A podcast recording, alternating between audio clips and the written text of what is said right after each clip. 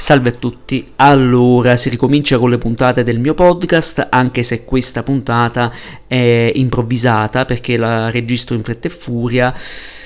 perché sì, sono tornato dalle ferie estive, ma eh, sarò assente per alcuni giorni causa motivi personali e poi arriverà a settembre e a settembre si ricomincia con il lavoro, quindi dovrò riadattarmi a nuovi modus operandi e a dover gestire il tempo che già è molto molto risicato. Dunque,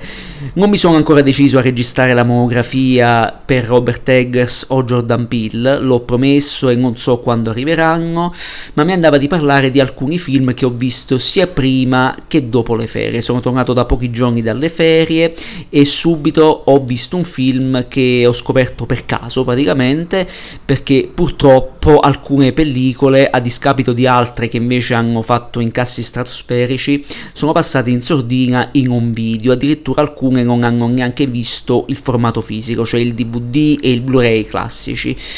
Ne parlerò con calma, ma vorrei prima soffermarmi su un film che invece è uscito al cinema e ha fatto parlare tantissimo di sé nel bene o nel male, e poi parlerò di due film che appunto sono usciti in un video e sono passati in sordina. Prima di iniziare volevo fare un saluto a un, un compagno, a un vecchio amico di studi che proprio oggi ci ha lasciati, un mio coetaneo, un ragazzo che studiava cinema con me all'università anni e anni fa del quale conservavo un bel ricordo e proprio oggi tramite Facebook ho appreso della sua morte era appassionato di cinema e tra l'altro stava presentando un festival cinematografico e da quello che sto da quanto ho capito stava cercando a modo suo di portare avanti la sua passione in un, un posto desolato quale il sud Italia e stava cercando di fare il suo. Questa persona si chiamava Stefano Grimaldi e se n'è andato all'improvviso aveva la mia età e questa cosa mi spaventa molto perché una persona comunque giovane con tutta la vita davanti che se ne va così all'improvviso, non sapevo ma neanche se fosse malato o meno, cioè così, è, è sparito così e quindi mando le mie condoglianze alla famiglia e spero che il buon Stefano possa trovare pace nel suo ultimo viaggio. Detto ciò, iniziamo con le analisi di tre film particolari. Uno è appunto il film che è sulla bocca di tutti da oltre un mese ed è Barbie, terza opera della regista Greta Gerwig. Io potevo anche evitare di parlarne perché di questo film se ne è parlato in modo veramente incredibile, se ne sono dette di cotte e di crude di questa opera, ma mi andava di farlo perché appunto in quanto amante del cinema nel bene o nel male voglio dire anche la mia. Fermo restando che avevo già registrato una piccola video recensione sul mio canale TikTok, trovate sempre i link in descrizione per seguirmi. Allora, Barbie ha spaccato in due tutto e tutti. Incassi record, ha incassato oltre un miliardo di dollari, in Italia quasi 28 milioni di euro di incassi in soli un mese, è l'incasso più alto della stagione cinematografica italiana, in un momento storico attuale nel quale tanti cinema chiudono per lasciare spazio, ahimè, a dei supermercati eh, o ad altre cose che vanno a distruggere la cultura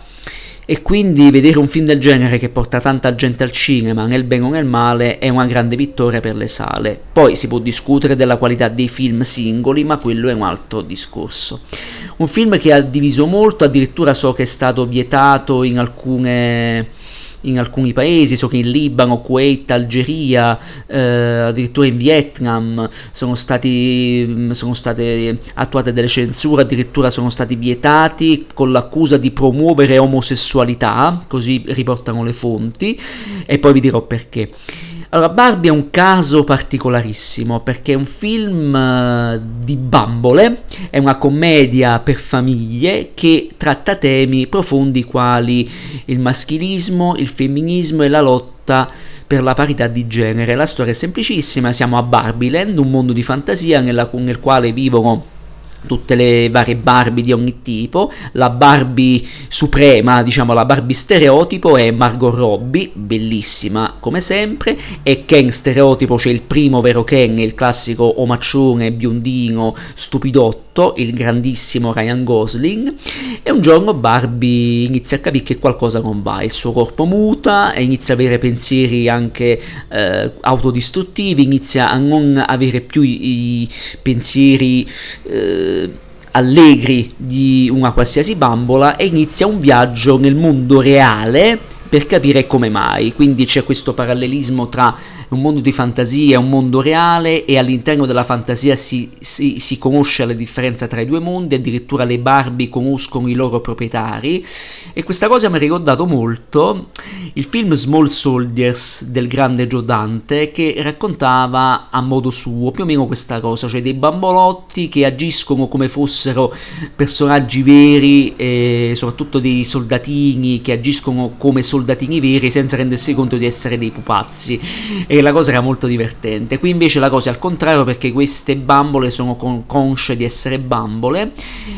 Però il viaggio nella realtà eh, cambierà Barbie in tutti i sensi. Allora, il film è stato etichettato nei modi peggiori come opera che tende a elogiare troppo le donne, quindi è stato accusato di nazifemminismo, di rendere gli, gli, i maschietti troppo stupidi, di promuovere una propaganda femminista in modo estremo e quindi ha fatto arrabbiare molti maschietti bianchi alfa etero. Anch'io sono maschio bianco etero, eppure non mi sono sentito offeso, anzi il film mi ha molto divertito, l'ho visto insieme alla mia fidanzata e ci siamo divertiti entrambi. Non lo reputo né il capolavoro dell'anno né il film più brutto dell'anno, assolutamente. Esistono le vie di mezzo, io sto nel mezzo. Siamo di fronte a un film valido, secondo me, che ha delle riserve. Innanzitutto Greta Gerwig è alla sua terza regia dopo Lady Bird e Piccole Donne che, ahimè, mi mancano dopo questi piccoli film, queste piccole produzioni che comunque l'hanno portato alla, alla ribalta della, mm, del, dell'Academy e a diversi premi, addirittura Piccole Donne nominato agli Oscar arriva questa grandissima produzione da 145 milioni di dollari e incassa tantissimo, addirittura ha battuto anche eh, Mission Impossible Dead Reckoning che purtroppo ha, aveva una spesa enorme alle spalle e da, quello, da quanto ho letto non è riuscito a rientrare nel budget, lo stesso Indiana Jones aveva una spesa di 300 milioni di dollari e a stento li ha recuperati in tutto il mondo, quindi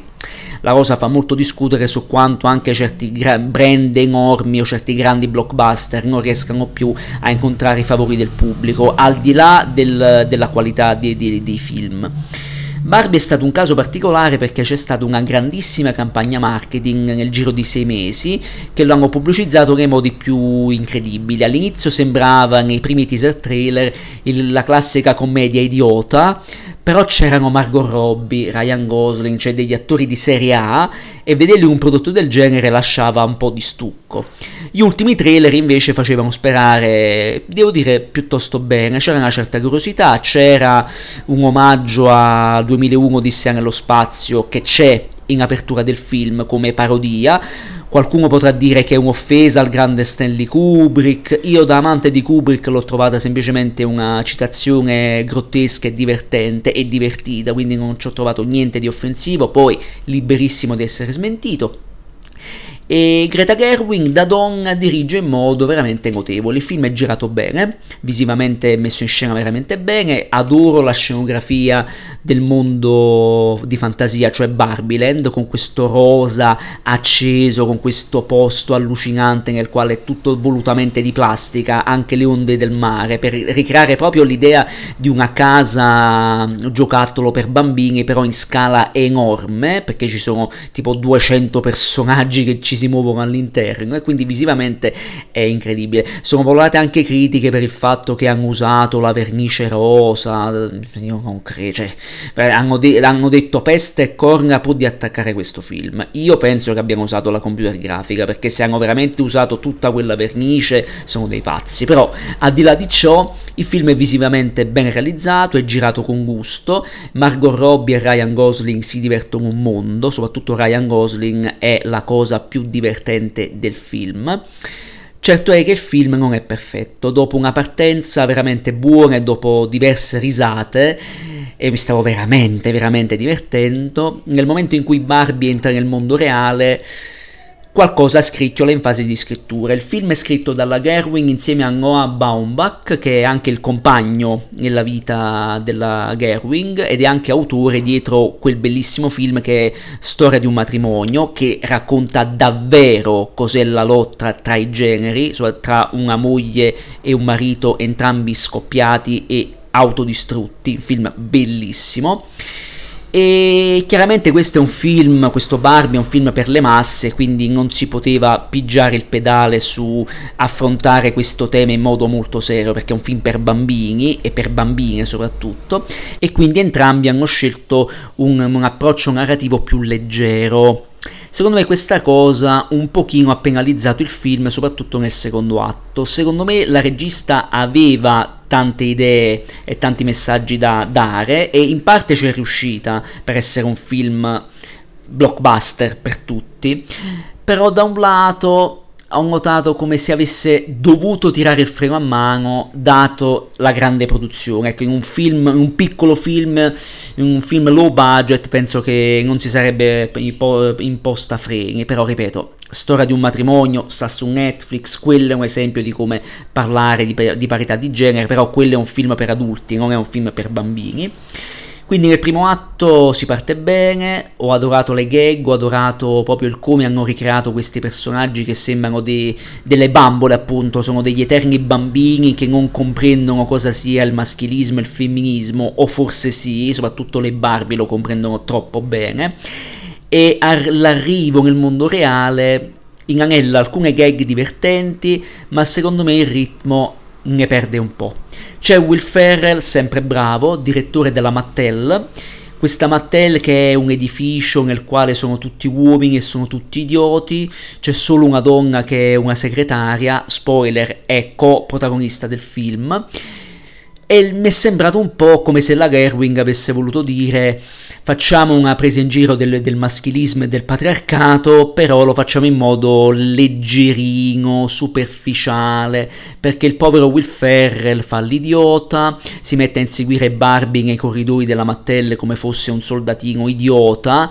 e sì, è anche bravo, sì, un sorrisetto lo strappa ai più piccoli soprattutto, ma io l'ho trovato un po' uno spreco non ho capito, cioè anche il, la persona più idiota, il maschio più idiota, se vede arrivare la vera, la vera Barbie nel mondo reale, il minimo Vabbè, a parte darle una pacca sul sedere e ciò accade ed è, c'è una gag molto divertente su questo, però potrebbe a un minimo a dialogarci, non che la metti spoiler in una, una scatola di cartone alta due metri, cioè eh, mi, sem- è sembrata proprio una scelta veramente discutibile per creare una gag veramente banalotta, veramente banalotta. Per fortuna il film si riprende nel terzo atto, parzialmente grazie a un Ryan Gosling superbo che a tratti supera anche Margot Robbie, ripeto, bravissimi entrambi, lei poi è proprio perfetta, è nata per fare Barbie ed entrambi si sono divertiti tantissimo e Ken che torna a Barbieland e la trasforma in Kenland perché nel mondo reale vede questo mondo mascolino, questa mascolinità tossica, però lui in quanto bambino, perché è una bambola, quindi non comprende alcune cose della realtà, non capisce bene cosa sia il maschilismo la misoginia e quindi lo, cioè, cerca di portarlo nel suo mondo di fantasia, però alla carlura, cioè come farebbe un ragazzino o un bambino che vuole essere notato dalla ragazzina ragazzina della quale è infatuato. Alla fine il discorso è tutto lì. Ken che impone a tutti i Ken di comandare sulle donne, le donne che diventano succubi dei vari Ken e Ryan Gosling che fa ridere tantissimo, vestito con questa pelliccione col petto nudo, bello esposto e va in giro con due paia di occhiali scuri sugli, sugli occhi. è, è proprio l'emblema della stupidità maschile. Io da maschio non mi mi sono sentito offeso perché l'intento era proprio quello di prendere in giro la mascolinità tossica in modo leggero, in modo che arrivasse a tutti, soprattutto ai bambini, e non ci vedo niente di sbagliato. Io non ho visto offese ai maschi, non ho visto nazifemminismo, non ho visto niente di ciò che alcune persone hanno scritto su internet in modo veramente senza offesa bestiale. Va bene che un film non piaccia, lo accetto. Ho letto e ascoltato anche pareri discordanti su questo film, ben argomentati, però arrivare a offendere un film per uh,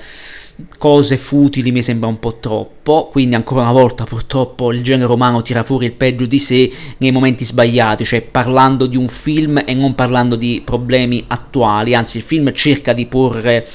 uh, una riflessione e come, perché il film chiaramente è a favore delle donne, vuole parlare della, della pochezza del maschio,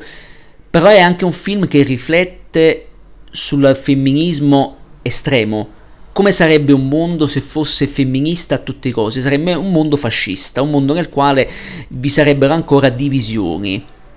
Cosa accadrebbe se comandassero solo ed esclusivamente le donne? Il film si apre così, cioè Barbieland è comandata dalle donne, le donne fanno tutto e i maschi sono ridotti, i vari Ken, perché ne sono tanti, sono ridotti a non fare niente, a stare in disparte. Quando Ken ritorna nel suo mondo di fantasia è come se si fosse liberato, è come se fosse una, un, qualcosa di nuovo ma in realtà no, perché in realtà è semplicemente un bambino che vuole essere ammirato, vuole essere notato dalla sua amata o comunque vuole essere notato dalle altre donne. È un po' la rivincita dei, degli ultimi, diciamo così. Quindi è un film a tratti intelligente che non cioè è femminista ma al contempo critica il femminismo estremo, quindi in realtà non prende parte per nessuno dei, dei due poli, li mette in discussione entrambi. E poi ci ho visto anche un'allegoria sul diventare adulti, cioè la Barbie stereotipo che nel mondo del, della realtà eh, da bambina qual è, perché è una, una bambola, un'eterna bambina che sprizza giovinezza e sprizza eh, gioia ovunque, si scontra con una realtà fatta di eh, cattiveria, fatta di incomprensioni e quindi inizia a provare eh, emozioni quali il dolore, il pianto, la fatica, e ci ho visto una grande allegoria su il passaggio dall'infanzia al diventare adulti, per quanto assurdo sia, ce l'ho visto. Quindi, ripeto, il film eh, funziona. Ha dei difetti, ha dei personaggi di contorno che si potevano o descrivere meglio o addirittura tagliare. C'è una ragazzina minorenne che è parte dei coprotagonisti che sta lì e fa la bella statuina, c'è un marito che si vede 10 secondi al, al cellulare che fa l'idiota, mm. cioè ci sono delle cose che non mi, sono, non mi hanno convinto. Però di contro ci sono altre cose che invece mi hanno convinto e come, mi hanno di- sinceramente divertito e anche fatto pensare. E in un mondo nel quale si sta spingendo verso, eh, per questa cosa sarò linciato, però lo dico senza mezzi termini, in un mondo nel quale si sta spingendo verso un politicamente corretto eh, a tutti i costi e forzato, e in questo la Disney lo sta facendo molto male, vedasi gli ultimi film, io apprezzo più un Barbie Preferisco più un Barbie a il live action della Sirenetta, perché a me non mi interessa di vedere l'attrice di colore per includere anche gli uomini, le persone di colore, al di là degli attori di colore non bravi o meno, per carità di Dio, io non, io non giudico le performance, giudico proprio delle scelte stupide, addirittura la, la, recente scelta del live action su Biancaneve che non vedrà i nani i protagonisti per chissà quale scelta, vabbè, staremo a vedere, però questa inclusione voglia di includere a tutti i costi etnie diverse e ora i neri, e ora le donne, e ora i maschi che devono stare un po' più al loro posto. A me va bene se c'è una logica dietro, non mi basta il personaggio di colore per far sì che i neri eccetera, o gli asiatici eccetera eccetera si sentano rappresentati, perché secondo me in un buon film una persona si identifica nel personaggio che ha delle sfaccettature, in un personaggio che è ben descritto, che cattura il cuore e l'attenzione di chi guarda, non in base al colore della pelle o in base all'etnia, in modo forzato.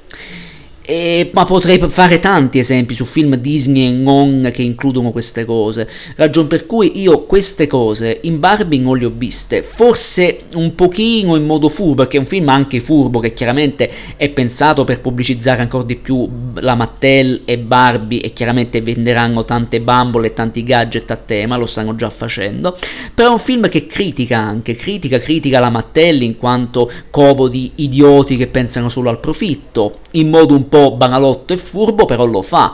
Critica un mondo nel quale femminismo e maschilismo agli estremi non portano a niente, sono semplicemente facce di una stessa medaglia che è quella del divisionismo umano, quella del fascismo, quella dell'autodistruzione, e lo fa con delle bambole, lo fa parlando la lingua dei bambini. E io non ci trovo niente di sbagliato, io ho trovato una buona commedia,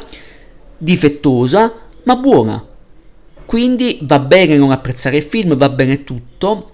ma da qui a dire che orrore, che schifo. E poi, ultima cosa e concludo, vietare film in certi paesi perché vi sono gli omosessuali. C'è un personaggio, si chiama Allan, interpretato da un bravo Michael Cera, che è una sorta di Ken omosessuale ed è un personaggio anche simpatico. Sì, vabbè, inserito a forza per inclusività, non lo so, però è un personaggio che fa anche ridere, sinceramente non, non mi ha dato fastidio. Vietare il film in certi paesi perché si promuove l'omosessualità, quando poi questo questo personaggio omosessuale è lì per 10 minuti e strappa anche due, due risate, non capisco il motivo, non, non, capisco il perché, però vabbè. Bisognerebbe aprire un dibattito sociopolitico che, e non è questa la sede. Quindi Barbie di Greta Gerwig per me è al netto delle riserve promosso. Non sarà tra i migliori film dell'anno, ma è un buon film. Io sono contentissimo che abbia incassato perché gli incassi di questo film porteranno lavoro sia alla regista, sia agli attori, sia anche agli addetti ai lavori, anche alle ultime ruote del carro, quali i ragazzi, gli showrunner, quei poveracci che portano le merendine agli attori o i copioni agli attori e si fanno un mazzo a tarallo, passatemi il termine napoletano. Ecco, quei poveracci, se il film avesse floppato, sarebbero andati a casa a morire di fame e già non è che abbiano paghe da capogiro, quindi si spera che gli incassi alti di questo film porti eh, più soldi nelle loro tasche. E tra l'altro devo dire che anche il fenomeno Barbie, Barbieheimer, questo hashtag che è volato su internet, su Twitter eccetera, ha permesso di portare spazio anche a Oppenheimer, il film di Christopher Nolan che, che uscirà a giorni in Italia e che so che sta riscuotendo grande successo all'estero e so che viene definito il, forse il miglior film di Nolan dalla critica estera, io non vedo l'ora di vederlo, forse lo vedrò tra la fine di questo mese o massimo inizio settembre, poi ne parleremo. E niente, insomma, quando a volte internet con gli hashtag a volte fa cose buone e ha fatto solo bene a due pellicole tanto attese, che piacciono o meno. Quindi su Barbie non ho altro da dire, ho detto anche troppo. Passiamo a parlare di altri due film che purtroppo non hanno avuto le stesse fortune. Uno è un film italiano, l'altro invece è il film di un regista figlio d'arte che promette molto bene. In generale gli autori di queste due pellicole promettono molto molto bene. Il dispiacere è purtroppo nel constatare che questi film non trovano riscontro al cinema o addirittura neanche ci arrivano ed è un dispiacere enorme. Non incolpo il blockbuster, non incolpo Barbie perché purtroppo sono prodotti che giocano diversi campi da gioco. Chiaramente Barbie ha avuto un uh, battage pubblicitario molto più grande di questi due film e quindi è naturale che queste due opere non arrivino al grande pubblico per quanto meritino altrettante. Allora, Disco Boy, film d'esordio di un regista italiano, tale Giacomo Abruzzese, che scrive, dirige questo film con una, una, mano solidissima. Per essere un film di un esordiente dimostra già tanto talento, pur rifacendosi a canoni già esplorati da altri. Eh, esplora una storia non nuova, ma in modo molto originale. È una coproduzione europea molto amplia, coproduzione italo-franco-belgo-polacca, è stato girato con 3 milioni di euro, non so quanto abbia incassato in tutta Europa, so che in Italia purtroppo ha incassato solo 51 mila euro, è distribuito e coprodotto da Lucky Red di Andrea Occhipinti che ringrazio sempre, cioè uno dei distributori e produttori più importanti che abbiamo in Italia che molto spesso purtroppo va a rimetterci quando distribuisce o produce certi film però ben venga la Red. Allora, Disco Boy è un film particolarissimo, è stato presentato al Festival di Berlino di quest'anno, ha vinto l'Orso d'Argento addirittura, quindi un regista italiano esordiente che vince un premio molto importante. Io auguro solo il meglio a questo giovane, a questo ragazzo, perché secondo me farà molto parlare di sé. Gli auguro anche di poter lavorare all'estero, perché se in Italia non ha incassato niente, io spero che all'estero possa avere, se già ha vinto un premio così importante, spero che possa avere contributi maggiori. Allora, è una storia particolare, è quasi una storia corale di tre personaggi che si incontrano per dei casi bizzarri. Si parte con Alexei, un bielorusso che scappa eh, per cercare rifugio in Francia, per avere la cittadinanza, ma per farlo in quanto eh,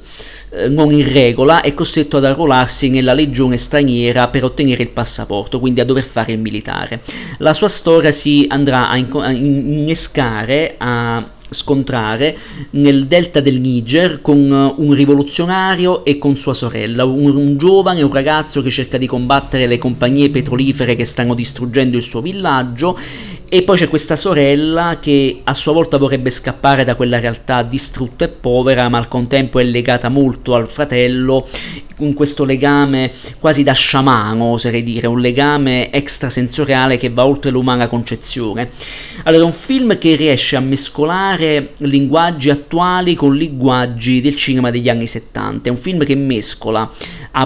Apocalypse Now, Predator e qualcosa del Nicholas Winnie Refn di Solo Dio Perdona e del Neon, The Neon Demon addirittura. Abruzzese dimostra già con questo film di avere ben chiaro cosa vuole raccontare e come farlo. È un film che è girato benissimo, ha dei tocchi visivi meravigliosi, ha delle inquadrature, delle panoramiche eh, in questi boschi eh, sperduti, fantastici, che ricordano l'incipit di Apocalypse Now, ma anche alcune scene concitate del grande capolavoro di Francis Ford Coppola,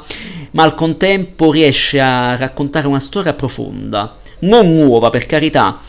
però interessante. È davvero profonda, è una storia che parla di, di violenza, una storia che parla di come eh, classi più alte vadano a distruggere i più deboli, in questo caso un ragazzo che fugge per cercare fortuna e altri due ragazzi di colore che vivono in una situazione ancora più disgraziata in questo posto fatto di, di boschi, di fango, di putridume, di eh, inquinamento, cioè un film veramente forte, un film che condanna la violenza e spiega come purtroppo la violenza sia un motore a volte per cercare anche una rivalsa in un mondo nel quale si stanno creando purtroppo le divisioni in classi, perché guarda caso un ragazzo che fugge da un paese per uh, avere una vita migliore e si ritrova assassino, si ritrova a dover uccidere e a dover servire nelle armi, uh, ponendosi anche dei dubbi giustamente, ma si ritrova a farlo per avere da un lato salva la vita e per non essere l'ultimo degli idioti, quando in realtà già lo è perché è a servizio di poteri forti, passatemi il termine, e da un altro lato abbiamo dei, dei, dei rivoluzionari che seppur mossi da ragioni giuste sono costretti a, ad agire con la violenza. E quindi è un film contro la violenza, è un film di guerra che distrugge il genere di guerra, è un film è molto particolare, vi sono sequenze che richiamano molto Apocalypse Now, richiamano il genere di guerra, però a parte caschi ed elmetti e soldati nascosti nella radura di un bosco o nel fango che arriva a, a quasi a inondarli tutti, non c'è niente di guerra. Vi sono addirittura echi di Predator, abbiamo eh, questi, questi, tagli fotografici con questi effetti quasi a, di luce, a visione notturna, diciamo così, con questi ritocchi in post-produzione della fotografia, molto psichedelici, quasi da trip visivo, che ricordano molto i punti di vista dei Predator quando uccidevano le vittime nel film omonimo del grande John McTiernan. E quindi Abruzzese riesce a mescolare il cinema art house d'autore con echi del cinema blockbuster dei tempi andati e con eh, echi anche del cinema pop che va ora di moda, cioè eh, la fotografia ultra pop al neon che è esplosa grazie a Nicolas Winding Refn, che a sua volta si è rifatto a certo cinema italiano degli anni 60 e 70, quello di Mario Bava e di Dario Argento, per esempio. Quindi è un italiano che sa citare e sa farlo in modo innovativo, in modo fresco e mettendo in scena in modo egregio. È un film che è girato veramente con mano forte, con mano solida, con delle trovate visive in fase anche di, di, di messa in scena, di inquadrature veramente forti e poi recitato benissimo da dei bravissimi attori, su tutti. Il bravissimo Franz Rogowski, un attore che sta facendo parlare molto di sé, che abbiamo già visto in Freaks Out, altro film italiano eh, del quale ho già parlato, altra opera sfortunata, un ragazzo che si sta facendo le ossa in più produzioni europee, sia italiane che non, io me lo ricordo anche in un film tedesco dal titolo Victoria, un esperimento particolarissimo girato tutto di notte in un unico piano sequenza di due ore è un attore veramente bravo che in questo film ha uno sguardo perso nel vuoto, uno sguardo misto tra il terrore per ciò che sta compiendo e un, una presa di coscienza che incontra anche elementi da possessione fantasmagoriche. È un film che è veramente difficile da spiegare, è un film che va visto, va visto per essere capito e il regista propone, ha una visione pessimistica di un mondo eh, nel quale appunto le grandi corporazioni, le grandi multinazionali multinazionali, comunque chi ha il potere vero, cioè militari, eccetera, eccetera, comandano sui più deboli che si illudono di trovare una liberazione anche nella violenza, ma quella violenza gli si ritorce contro e porta alla morte sia fisica di uno che morale di un altro. Non sto qui a spoilerare niente, guardatelo il film. Il finale però con questa esplosione di fotografia al neon e di tagli di luce fantastici è quasi come se volesse lanciare un messaggio quasi di speranza, come se la speranza vera la si possa incontrare andando contro le leggi prestabilite da altri in un modo pop pop e liberatorio e fantastico, fantastico. Non dico altro, un film che non ha visto nessuno, è uscito in un video, ringrazio la Lucky Red che ha, com- ha comunque portato a, po- a, portarlo al cinema, non l'ha visto nessuno, spero che eh, in un video possa avere un buon passaparola. E arriviamo all'ultimo film di un figlio d'arte, Brandon Cronenberg, figlio del grande David Cronenberg, del quale ho già fatto la monografia tempo fa un regista che è arrivato alla terza opera dopo Antiviral e Possessor, che è la pellicola che ha avuto più eh, ovazioni dalla critica e che purtroppo è uscito solo su Amazon Prime Video perché è uscito in piena pandemia e non ha incassato niente nei cinema mondiali. Da noi, arriva- da noi è arrivato solo grazie ad Amazon Prime Video. Questo film, Infinity Pool, è purtroppo arrivato solo in un video e, ciliegina sulla torta,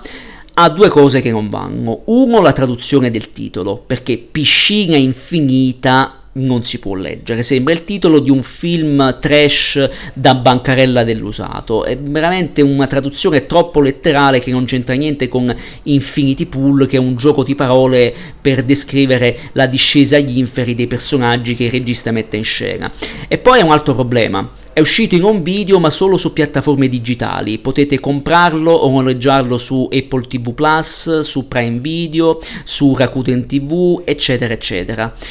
Ed è un dispiacere enorme, è un dispiacere enorme, si va a togliere anche spazio a chi crea prodotti fisici a, o a chi voglia, a quelle persone, a quei cinefili, che, a quei pochi cinefili rimasti in Italia che vorrebbero fare collezionismo e niente, bisogna comprarlo noleggiarlo in digitale. Io lo trovo una vergogna, però almeno è stato doppiato, almeno è stato adattato, almeno è arrivato. Chiaramente l'avranno visto in quattro, perché ho letto anche dei commenti che lo hanno massacrato e distrutto, e capisco perché è un film disturbante, un film che dà fastidio, un film che mostra quello che molti oggi nell'horror non vogliono vedere. E io apprezzo i registi che osano, soprattutto un figlio d'arte che riesce a non copiare il padre, ma a riprendere alcune, te- alcune tematiche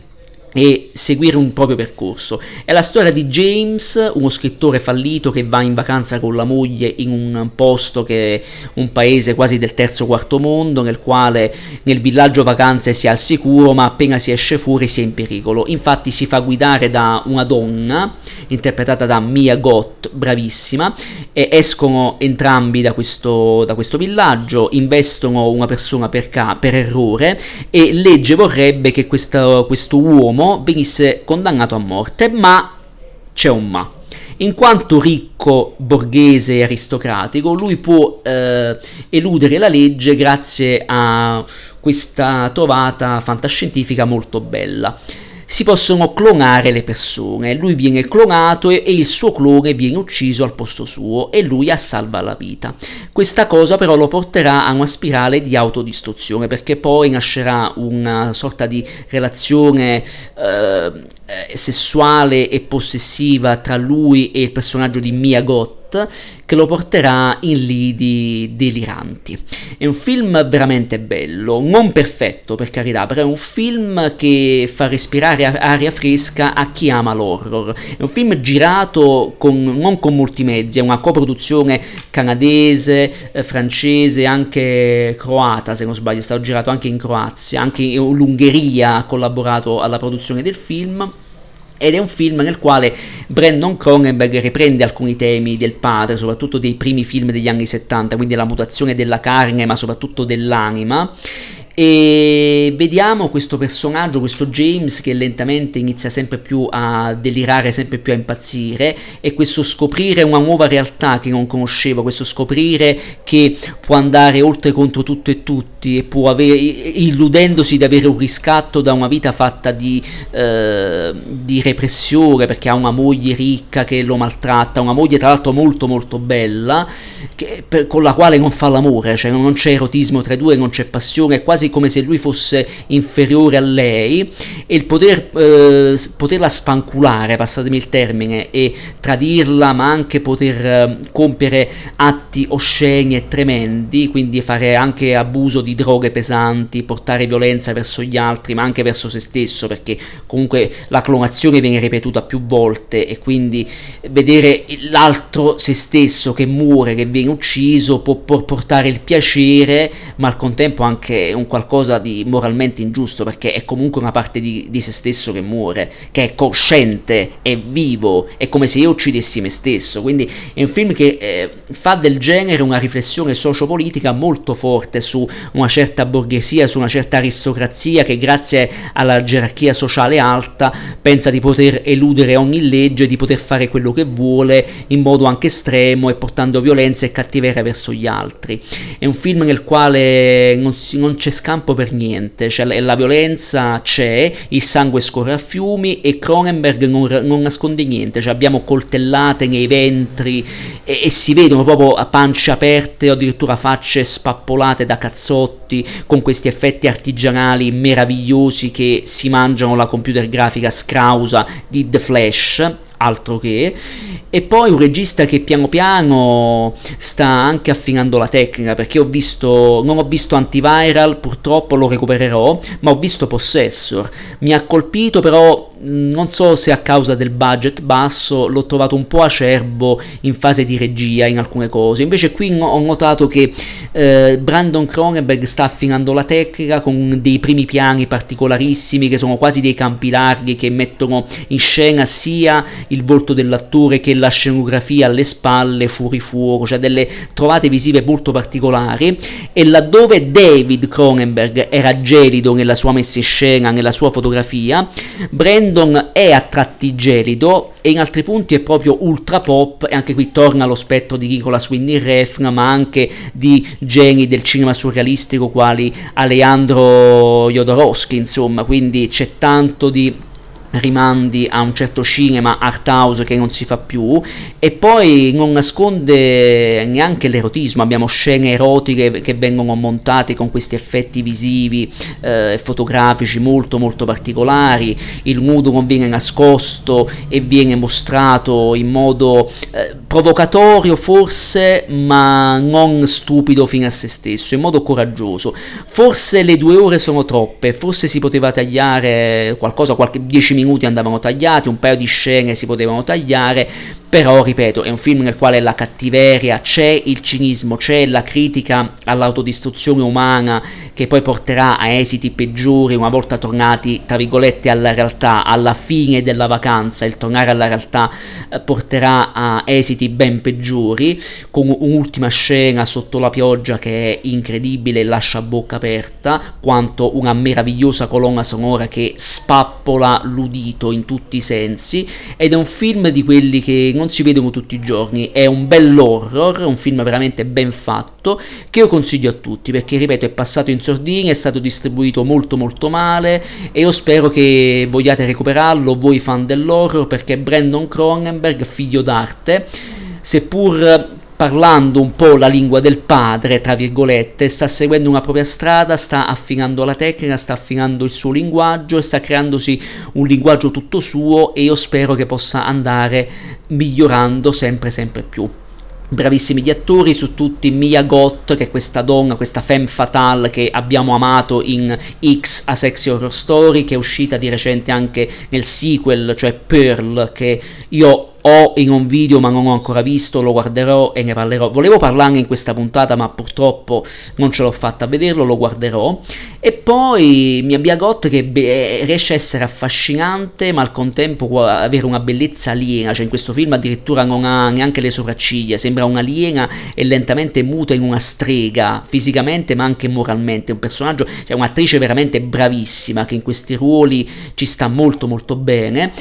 c'è anche un bravissimo Alexander Skarsgård che si dimostra essere un bravissimo attore, molto molto bravo e su tutti però ripeto, tra tanti bravi attori addirittura un bravissimo Thomas Crashman redivivo che dopo il pezzente Dracula 3D di Dario Argento ritrova in un piccolo ruolo eh, un suo perché. E poi ripeto ci sono delle, dei momenti che mi sono rimasti impressi le scene di orge montati con queste luci psichedeliche sono fantastiche.